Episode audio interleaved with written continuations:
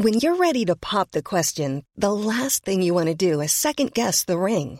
At Bluenile.com, you can design a one of a kind ring with the ease and convenience of shopping online. Choose your diamond and setting. When you find the one, you'll get it delivered right to your door. Go to Bluenile.com and use promo code LISTEN to get $50 off your purchase of $500 or more. That's code LISTEN at Bluenile.com for $50 off your purchase.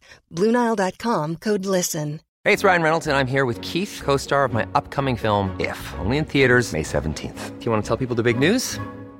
All right, I'll do it. Sign up now and you'll get unlimited for $15 a month in six months of Paramount Plus Essential Plan on us. Mintmobile.com slash switch. Upfront payment of $45 equivalent to $15 per month. Unlimited over 40 gigabytes per month. Face lower speeds. Videos at 480p. Active Mint customers by 531.24 get six months of Paramount Plus Essential Plan. Auto renews after six months. Offer ends May 31st, 2024. Separate Paramount Plus registration required. Terms and conditions apply if rated PG.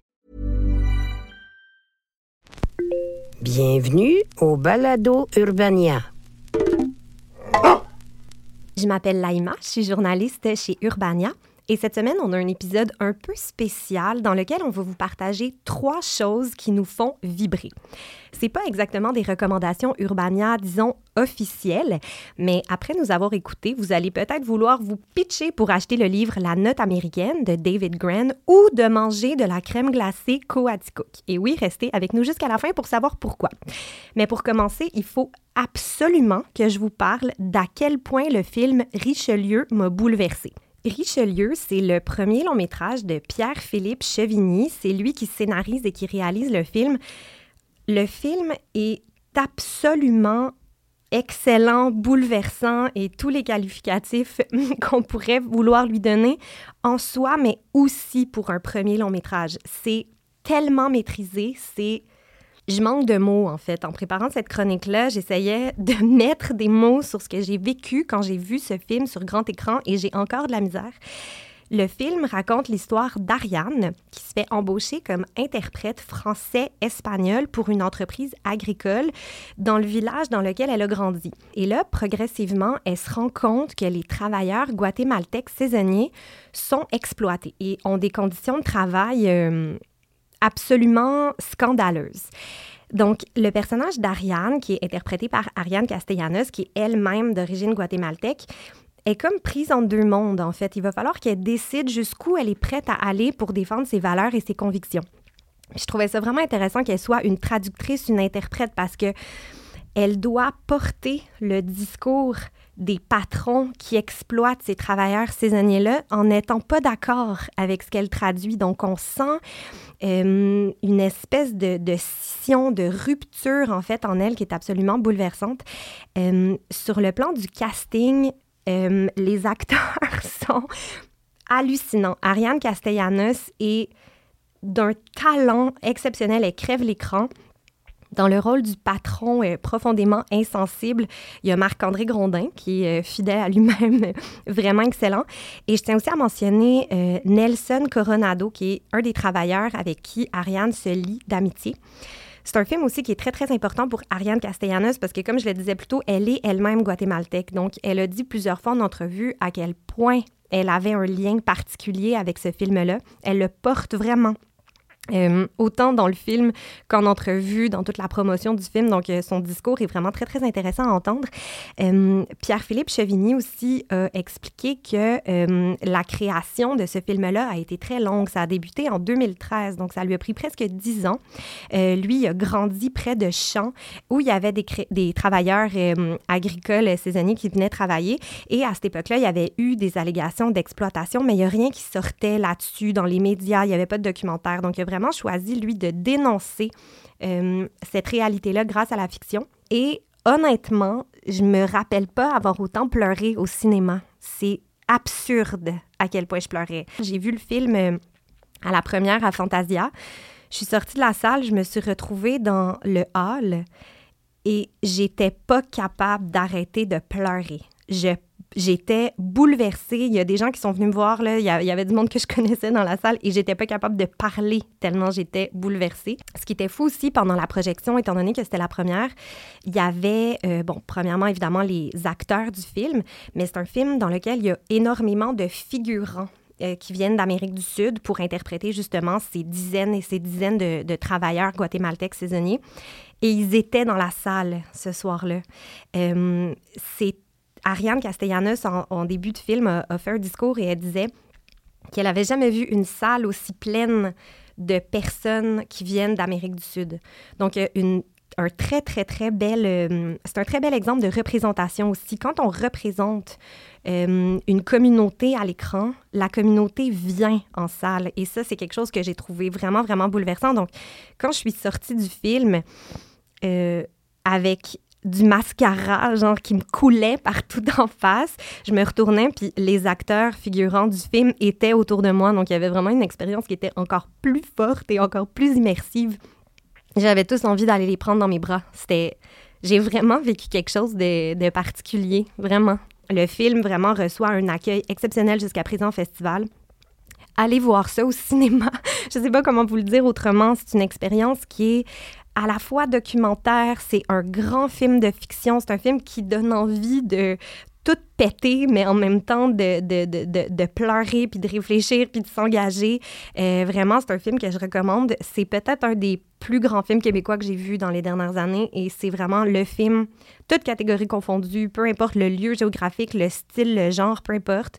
Même au-delà du cinéma, en fait, je pense que c'est une œuvre, tout médium confondu, qui m'a le plus bouleversé. Vraiment, je, je, ne saurais trop comment vous le recommander davantage. Vraiment, euh, Richelieu, euh, un, un, grand film selon moi. Euh, magnifique. Bon, vous en faites pas. Je vous avais promis qu'on arriverait bientôt à la crème glacée, mais il va falloir attendre encore un tout petit peu parce qu'avant, mon collègue Julien aussi a été bouleversé par une œuvre qu'il a lue, lui, récemment. Je m'appelle Julien, je suis journaliste chez Urbania et aujourd'hui, je vous transporte en Oklahoma juste avant le tournant du 20e siècle. On est sur le territoire qui a été imposé à la nation Osage, une nation autochtone qui auparavant se trouvait surtout au Kansas avant d'être déplacée de force par le gouvernement des États-Unis. On a voulu tasser les Osages sur un territoire difficile à cultiver, aride, qui avait presque pas de valeur. Eh bien voilà l'ironie. Dans leur sous-sol, les Osages ont trouvé du pétrole. Genre beaucoup, beaucoup, beaucoup de pétrole. Assez pour permettre à presque toute la nation de vivre une vie de confort, voire de luxe. Et qu'est-ce qui dérange plus les Blancs qu'un autochtone? Un autochtone riche, évidemment, parce qu'ils y voient une richesse qui devrait leur revenir. Et donc, des Osages ont commencé à disparaître, un par un, pendant des années. Leur titre d'exploitation puis leur redevance pétrolière se retrouvaient, aux surprises, entre les mains de familles blanches. Dans Killers of the Flower Moon, ou La Note américaine en français, c'est ce que raconte le journaliste David Gran. C'est une histoire qu'on a de la peine à croire quand on tourne les pages de ce livre documentaire, et pourtant, le travail de Grant est irréprochable, sans équivoque et incroyablement troublant. Parce que la solution était évidente tout le long, mais qu'une corruption institutionnelle a protégé les coupables pendant longtemps. Pendant trop longtemps. L'écriture a beau être factuelle, Grant glisse souvent des bouts de paragraphes où ses mots expriment ce qu'on pense tout bas. Mais voyons donc, comment ça a pu se passer de même? Est-ce qu'autant d'ossages avaient besoin de mourir avant qu'on accuse les personnes derrière ces crimes? Comment des empoisonnements, des meurtres par arme à feu et même une attaque à la bombe ont pu rester impunis pendant si longtemps?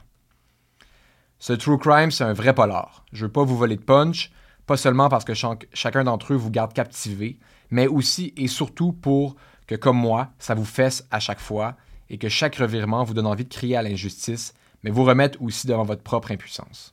Peut-être que vous vous demandez, est-ce qu'on avait besoin d'une autre preuve que les dés étaient pipés contre les nations autochtones? D'abord, oui, parce qu'il y a encore beaucoup de gens qui pensent que les malheurs de ces nations-là tirent pas leur origine de la conquête de l'Amérique du Nord par les Européens mais aussi parce que quand David Grant ramène l'histoire à notre époque, après une tournure qui donne froid dans le dos. L'auteur sort des documents d'archives dans lesquels il a passé des années et se rend sur le terrain en Oklahoma pour faire la preuve que le passé et le présent sont intimement reliés. Il parle avec des descendantes et des descendants des personnes assassinées et il montre comment ces meurtres, qui sont produits il y a environ un siècle, font encore mal aux quelques 50 000 osages qui sont encore en vie. Impossible de trouver un membre de la nation qui n'a pas perdu quelqu'un de sa famille, le traumatisme est intergénérationnel et à travers son travail de journaliste, Grant met sur papier une réalité tranchante, et au passage, il livre un plot twist digne des plus grands romans policiers, qui est d'autant plus incroyable parce qu'il est vrai et qui est essentiel pour saisir l'ampleur de la tragédie des Osages. J'en dis pas plus sur ce fameux punch. Si on parle aujourd'hui de ce livre sorti il y a six ans, c'est que le prochain film de Martin Scorsese raconte cette histoire. Un film d'un grand réalisateur avec Lily Gladstone, Leonardo DiCaprio et Robert De Niro, ça devrait amener un nouveau vent d'intérêt pour cette histoire terrible et importante. Ça sort le 6 octobre, ce qui vous laisse le temps de lire le livre d'ici là. Je m'excuse si cette recommandation était un peu déprimante, mais vous savez ce qu'on fait quand on est déprimé. On ouvre un gros pot de crème glacée et on le mange à la cuillère. Je sais pas si mon collègue Jacob Kayat est déprimé, mais ces temps-ci, il mange pas mal de Coaticook. Salut, c'est Jacob, furteur tout-terrain chez Urbania. Et non, Julien, je suis pas déprimé ces temps-ci, mais oui, je l'avoue, je mange énormément de crème glacée Coaticook. À la cuillère, dans le bol, je pourrais passer au travers d'un grand pot au complet en une soirée. Je l'avoue, je suis gourmand.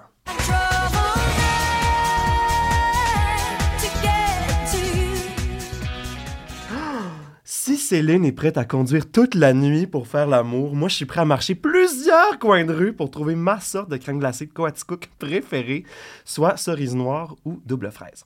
Plusieurs personnes croient à tort que l'origine de ce délicieux dessert ou collation, c'est vous qui décidez ce que vous en faites, commence en 1940 quand trois hommes de Coaticook, Arthur Bédard, Arthur Saint-Cyr et Henri Gérin, décident de fonder la laiterie du même nom pour ensuite commercialiser la crème glacée en 1942. Ce que les manuels d'histoire ne vous diront pas, c'est qu'une vache laitière sacrée du nom de Ruby Moumou aurait traversé le glacier de Tikuk dans le Groenland il y a de ça plusieurs millénaires après avoir survécu à plusieurs engelures. Elle a mis, oui je vous le dis c'est vrai, au monde un grand troupeau magique. Du pis de chaque vache sortait une saveur différente, en caramel, chocolat, pistache, double fraise et même la petite napolitaine. Durant les siècles qui ont suivi, le troupeau sucré s'est ensuite déplacé tranquillement au Québec pour s'installer à Coaticook, hein, la ville géniale québécoise. Et c'est là que les trois fermiers leur ont proposé un hébergement et de la nourriture gratuite en échange de crème glacée et de visibilité. Mais pourquoi la crème glacée Coaticook? Au-delà de Ruby Moumou, c'est mon enfance. hein. C'est des moments en famille, juste après le souper, en écoutant la guerre des clans. Et juste après ça, mon père, il sortait le pot de crème il se servait un deuxième bol avant de se canter sur le balcon avec ma mère pour juger en tous les piétons qui avaient le malheur de passer devant chez nous. C'est aussi des frustrations. hein. On achetait un grand pot, là, puis le lendemain matin, soudainement, il avait disparu parce que la famille était passée avant moi et s'était resservi à plusieurs reprises. Puis même les pots dans le garage, hein, on s'en rappelle, les pots qui étaient entreposés sur les établis pour entreposer des vis, des écrous, euh, même congeler des vieilles sauces à spag ou des repas qu'on allait manger dans six mois durant l'été. Et que dire? Et que dire de la ville de Coaticook, hein, qui, sans sa crème glacée, serait une ville à feu et à sang où règne? Le sexe, la drogue, le rock'n'roll en bottes de cow-boy en faux cuir? À elle seule, cette crème glacée-là, elle est à la base d'un équilibre social assez précaire. Justement, je suis allé faire un vox pop dans la ville de Coaticook pour savoir si les habitants de la ville appréciaient autant que moi cette crème glacée-là. On en écoute un extrait à l'instant.